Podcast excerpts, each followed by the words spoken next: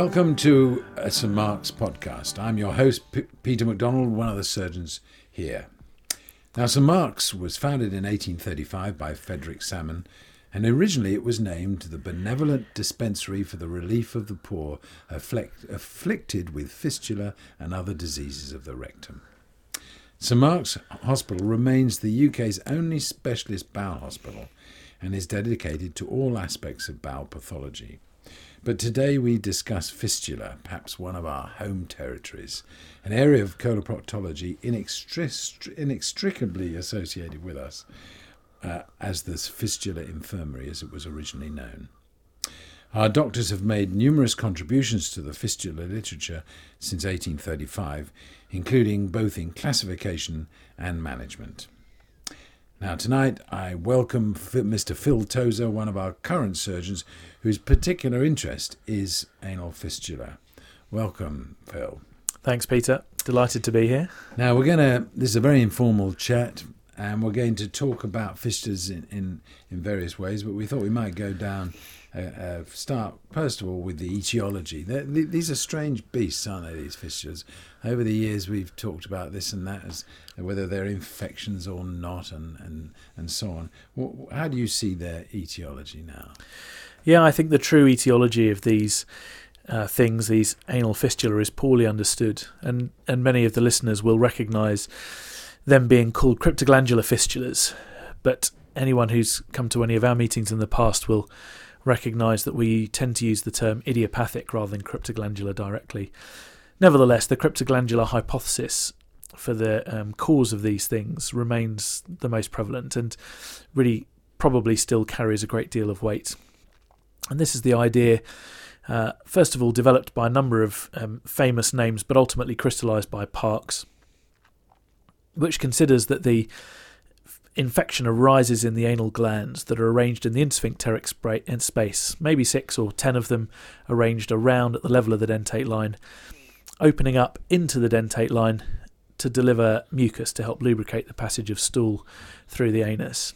And the idea is that these become uh, infected and set up as the seat of a chronic infection, which will then find its way out by one route or another, perhaps straight down the intersphincteric space and out towards the skin, presenting as an intersphincteric abscess, or else travelling through the external sphincter into the ischioanal fossa, where they can fester for a lot longer, for several days rather than only one or two, making the patient sicker with less pain by contrast with the intersphincteric abscess, and then be drained out wide of the external sphincter and set up a transsphincteric fistula.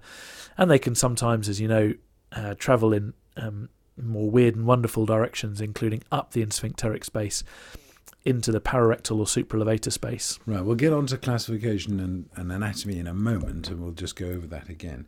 But nobody really understands why I get it and you don't. Um, there isn't a, a, huge predominance of one part of the population or another. I mean, it's slightly commoner in men. Uh, it's about average age 40, if I remember. Um, you know, maybe a bit commoner in diabetics, but is it? Is it? Uh, I mean, who gets it? Why, why does one person mm. get so these it, infections? So it's certainly true that men are more common to get perianal abscesses, and men are more are more likely to get um, anal fistula. But interestingly, some of our work recently has suggested that if you get a perianal abscess and it is drained, and you're a woman, you're more likely to go on to have a fistula than if you're a man. That's interesting. Indeed. It is, and diabetics likewise. Whilst one might expect them to be more likely to get perianal abscesses, progression from abscess to fistula seems to be less uh, likely in the diabetic patient, and I suspect that's because diabetics are more likely to get perianal abscesses for other reasons, and it is a specific etiology which drives fistula creation, and that it, it's most likely that. Uh, a fistula is in evolution in some perianal abscesses it, and there, there's no particular link with hidradenitis or any other skin conditions that we know of that you know. No, certainly not for cryptoglandular fistula. There's a crossover of hidradenitis with Crohn's, anal fistula, of course, and that um, the granulomatous diseases. But for the cryptoglandular fistula, that doesn't seem to be the case um, very clearly. And uh, there are um, obviously a number of other suppurative conditions, but cryptoglandular fistula do seem to be this particular group on their own, probably driven by that anal gland.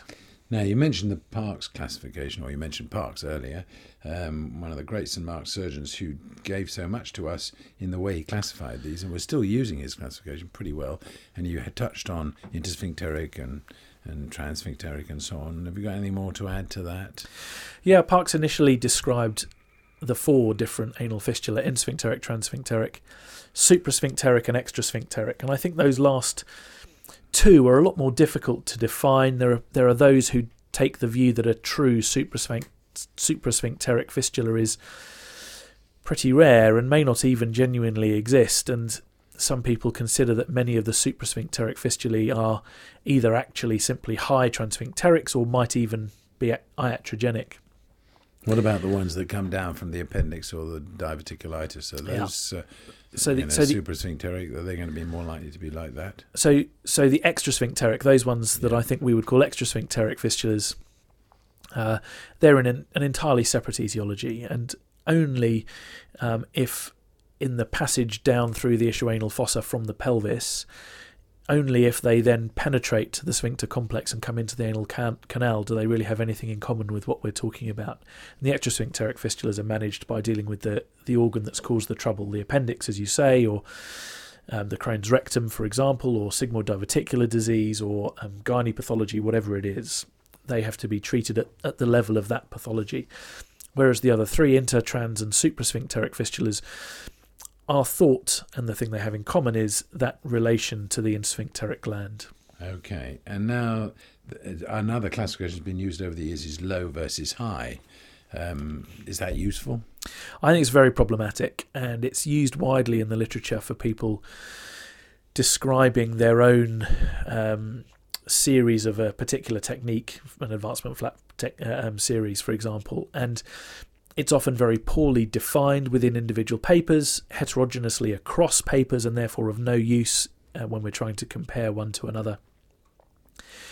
And I think high and low carries little value in that sense.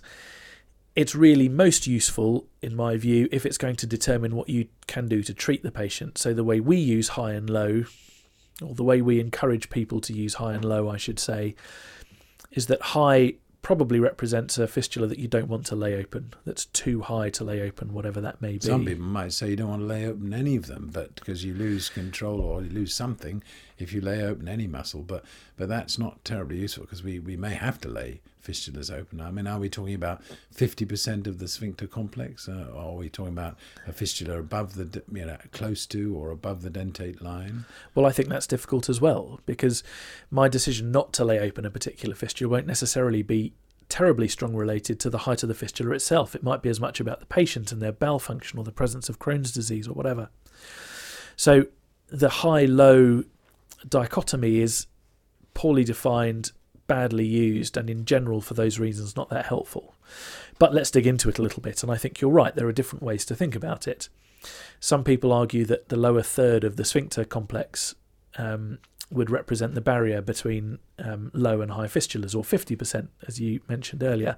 Again, there's no um, consistent definition there, but those are both examples that people have used in the past in publications.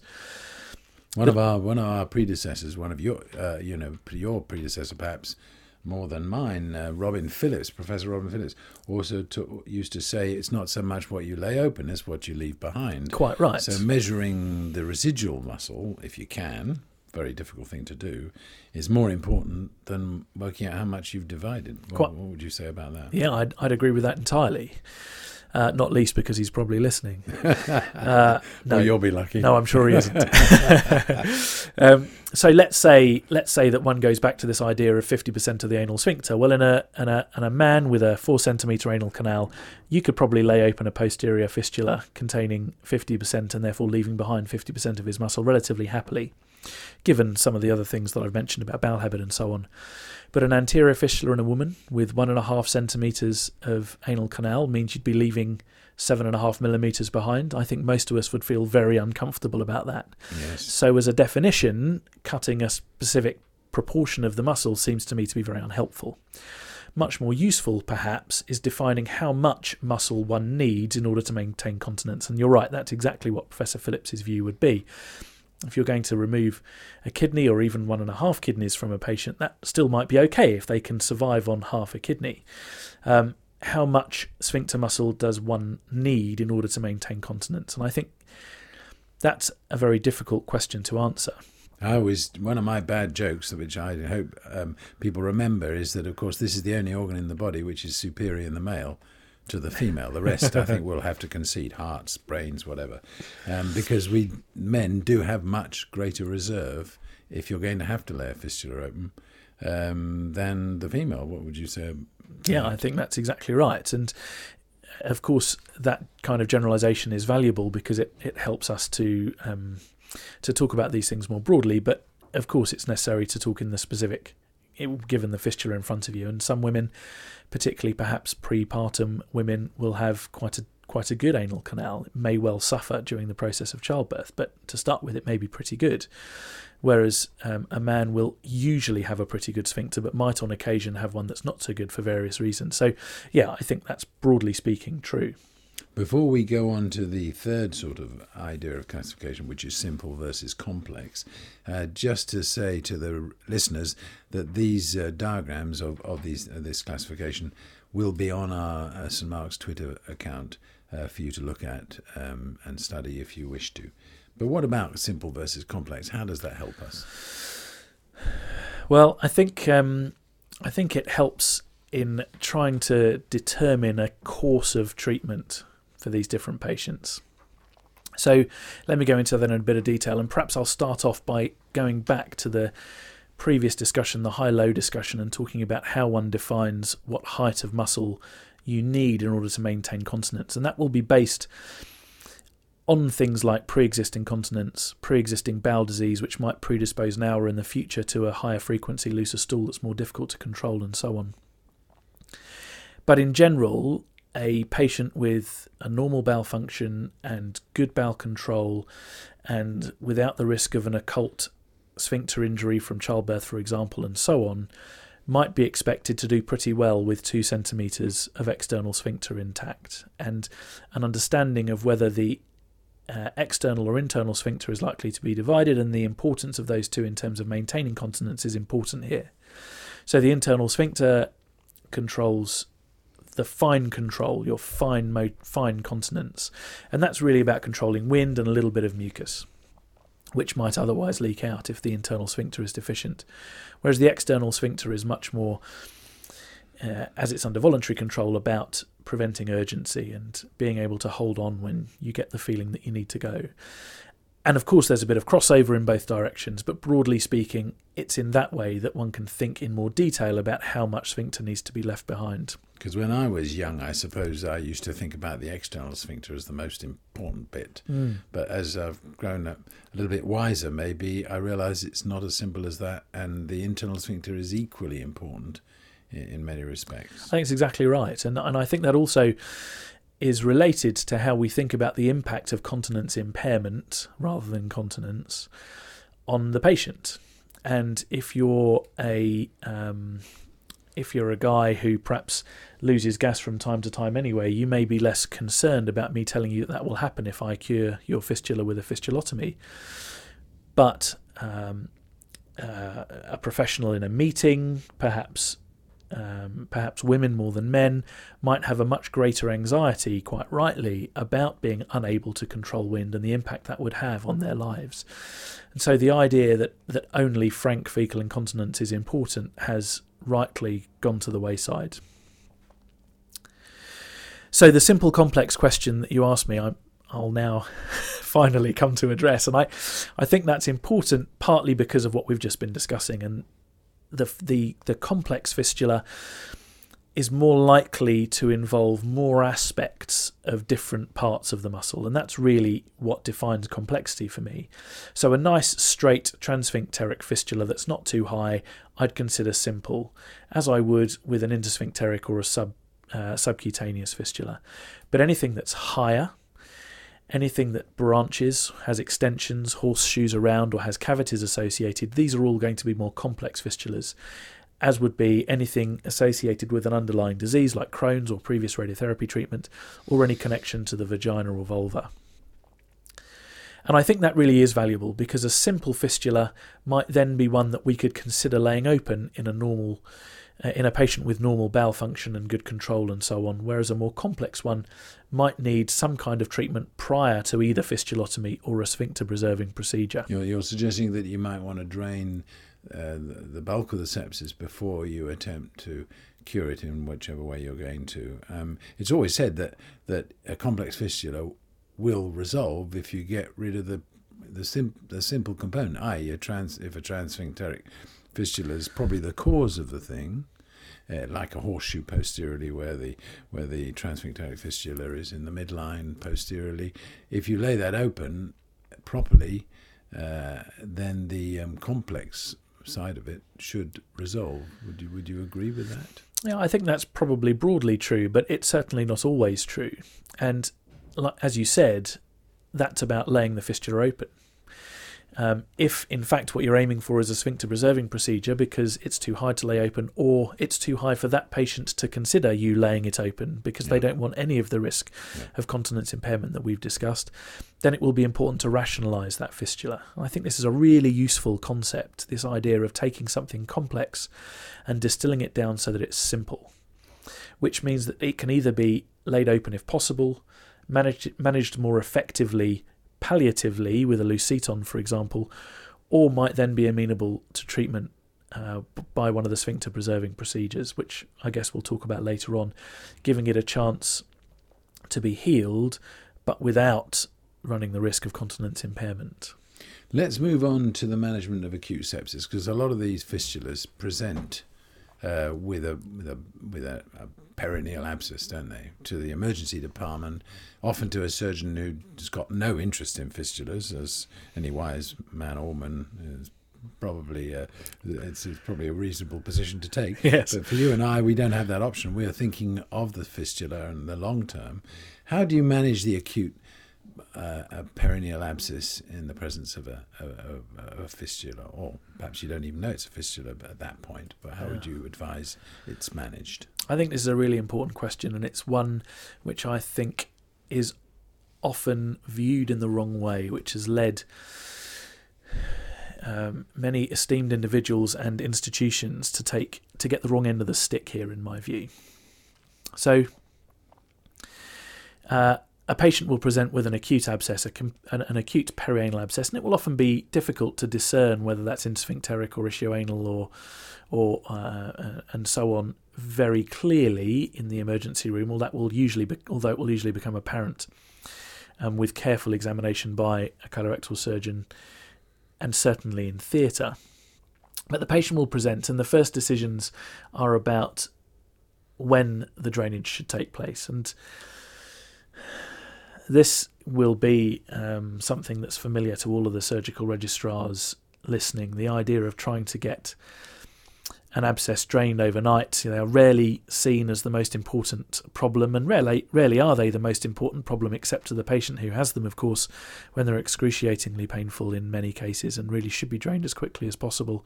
But there are situations where the patient should undergo urgent drainage despite the lateness of the hour. And those are situations like the immunosuppressed patient, for example, with diabetes, evidence of spreading cellulitis, any feature which might suggest a predisposition towards um, a necrotizing infection. And we do see that from time to time. Absolutely. And it must not be forgotten that these can be, well, probably they're the most potent cause of necrotizing fasciitis yeah. as a single disease entity. And, you know, we see a lot of perineal necrotizing fasciitis. So that has to be borne in mind sometimes. Absolutely. I think it's always important to remember that when you're looking at an abscess patient, it's very rare that they will have a necrotizing soft tissue infection. But if they do, you cannot miss it. It's crucial to pick that up and to treat them so you found, you found this abscess. Um, you know, we're going to treat it tonight or tomorrow morning if we can. Uh, if we think it's going to burst very shortly, like I saw one on Monday, on Friday, and I said I think it's going to burst tonight. I'm not. I don't need to do this tonight. It was. It was just about to. Sure enough, it did burst overnight. So I'm going to do it on, in an elective way on Tuesday and find the fistula at the same time probably and treat it if I can primarily. Um, what would you be doing? Just draining it through a decent sized hole? Because quite often we find um, the young the young registrar doesn't make a decent enough hole, and we're often having to go back a week later. What would you say to that? I think that's exactly right. I think people worry about making the hole too big when in fact they should be worrying about making it too small, and uh, it, it's it's hard to cause too much harm in this situation if all you're doing is draining the abscess. Of course, it's useful to to bear in mind where the sphincter muscle is, and incisions are often then placed around the circumference of the anus over the uh, over the um, abscess rather than running outwards in a in a um, radial fashion from Yeah. from the anus itself to reduce the risk of muscle injury. But the key is to get into the cavity and to deroof it widely. Clean it out by all means. Um, um, s- scrape it with a curette if you wish, but really, as long as it's it's well deroofed, then it will do well. Because it was the founder of this hospital, Frederick Salmon, who emphasised the need for drainage around the anal canal. You know, in his, uh, in, I think he was talking about hemorrhoids at uh, hemorrhoidectomy, but I mean, nowhere is it is it more important than this condition. As long as you're getting good drainage, it doesn't really ma- matter the shape of the hole you've made, but you've got to get make it big enough to get drainage. Yeah, I think that's exactly right. And um, uh, phrases like big enough, which we've both used, are probably making some of the people listening tear their hair out. So, what does big enough mean?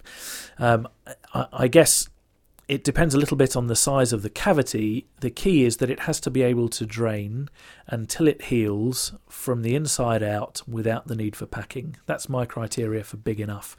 And that almost always means I can get my thumb into it, and it might well mean that I can get something more than my You thumb You use the word it. packing because I'm not a great lover of this word. No. I mean, I am.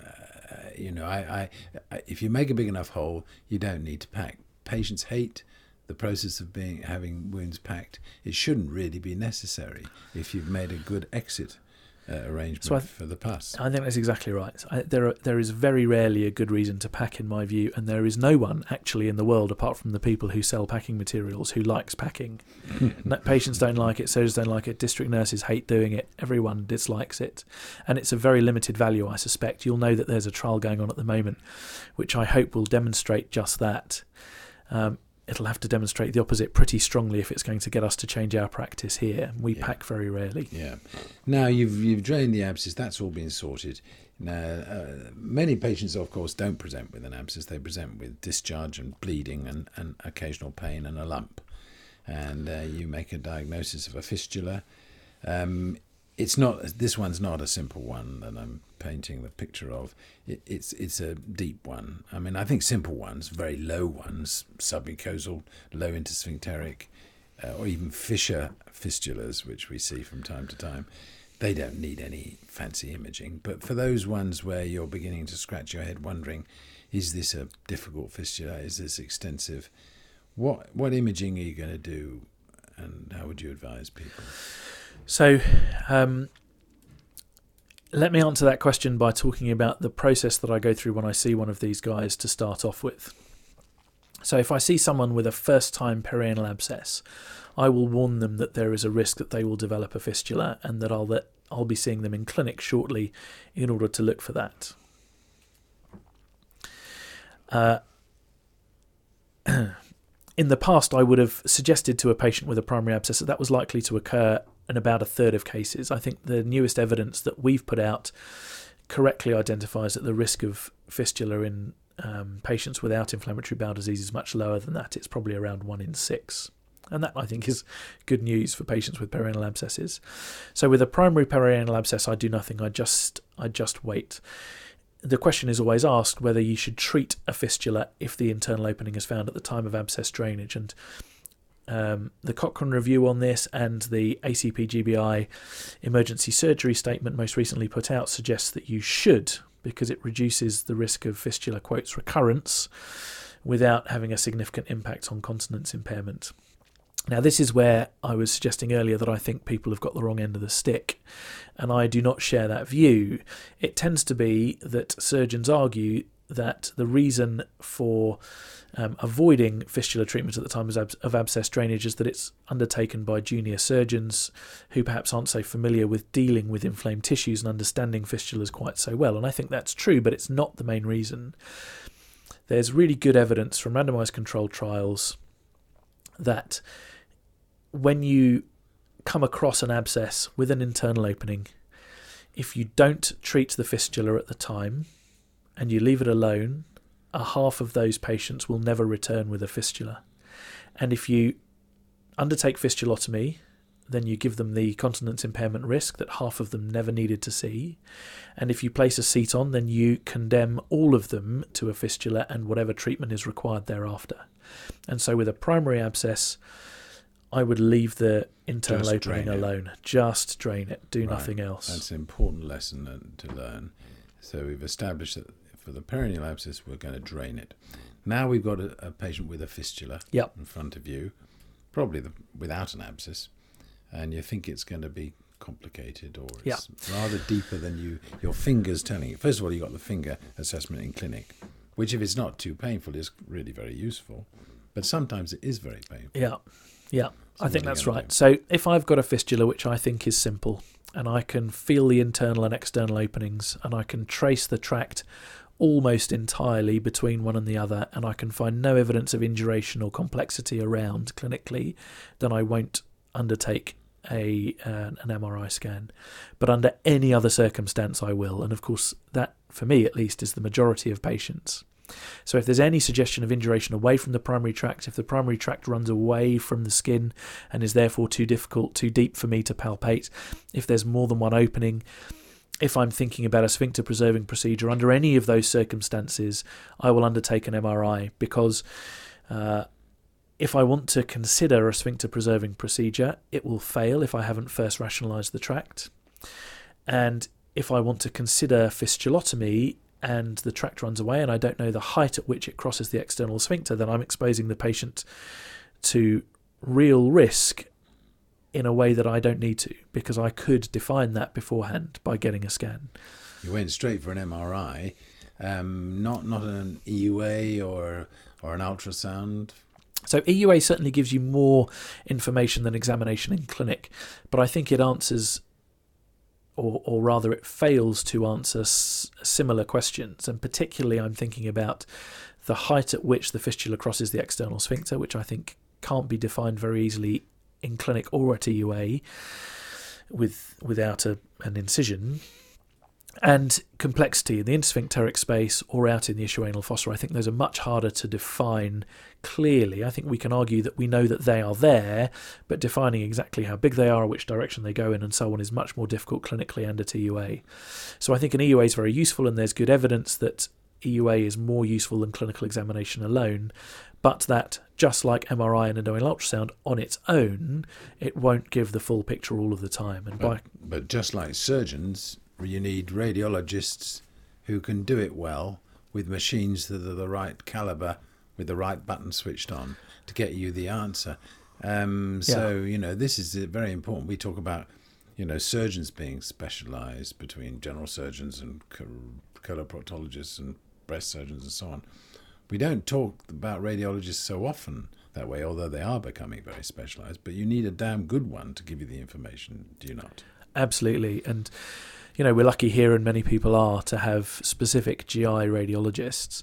But even within a GI radiologist team, there might be one or two people who have a particular interest in interest in fistular MRIs, and they can be very, very challenging to read, as you know. And I spend a lot of my time sitting in a dark room with one or other of our radiologists, picking through scans both before and after surgery, really trying to understand what they're showing us. It's extremely valuable. The endoanal ultrasound question is a good one. There is uh, there is evidence that an endoanal ultrasound is just as good as an MRI in defining the fistula. I think there are one or two things it's better and worse at. Endoanal ultrasound is not so good at identifying fistulas the further away from the anal canal we are. And their main benefits, in my view, are in identifying the location of the internal opening, which I don't usually need help with, that's usually apparent clinically, and in defining the quality of the um, sphincter complex, at least structurally, if not functionally. So I think endoanal ultrasound is fine for those people who use it, but my preference is for an MRI, which we can then use um, uh, and review time and time again over the course of treatment, and can also show to patients, which I think is very valuable. Okay, so we've now got the information, You've decided um, to treat it. Um, what are the what are your options here for um, you know for treating this fistula? So there's always um, three options. This is how I present it to patients, and I think it's true. There are always three options for managing a fistula. Um, the first should always, in my view, be consideration of fistulotomy because that's the surefire way of curing the fistula. It will almost always cure the fistula.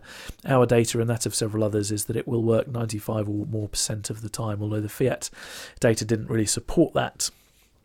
Um, most the FIAT, the FIAT data remind fistula us. and ANO trial. So it's a, it was the the trial looking at the plug run by David Jayne and others, and it was really designed to look at transsphincteric fistulas to see whether to see what the true efficacy of the plug was. They haven't reported yet um, in the literature, but we've heard talks from them in, in the last couple of ACPGBI uh, meetings, and the fistulotomy success rate, healing of fistulas, was probably only up around 75%, I think. Which is not what I would expect, and I would tell patients I would expect to cure a fistula almost all of the time, and I think that's correct. That's certainly what we've seen in series we've published here before. So I'd expect their fistula to be healed, but there is a cost to that high success rate, and that cost is the risk of continence impairment. And I would go into detail with them about what I thought that risk was. And if either it is too high for me to contemplate, by which I mean greater than uh, a risk of difficulty with controlling wind and perhaps marking of the underwear, or if it is only that risk but the patient doesn't want it, then we move on to the next two options. Okay, and now we're going to discuss the next options, the surgical, other surgical options other than laying open, in our next podcast. So, Phil Tozer, thank you very much for at least doing half the job. And uh, for those listeners who want to learn more about this very complex subject, which is always this, the topic of greatest interest in, in our courses here at St Mark's and our, our, our Frontiers meeting, which we have every year, it's always fistula which tops the bill. You may have to listen to podcast number two uh, in a short while. Thank you very much.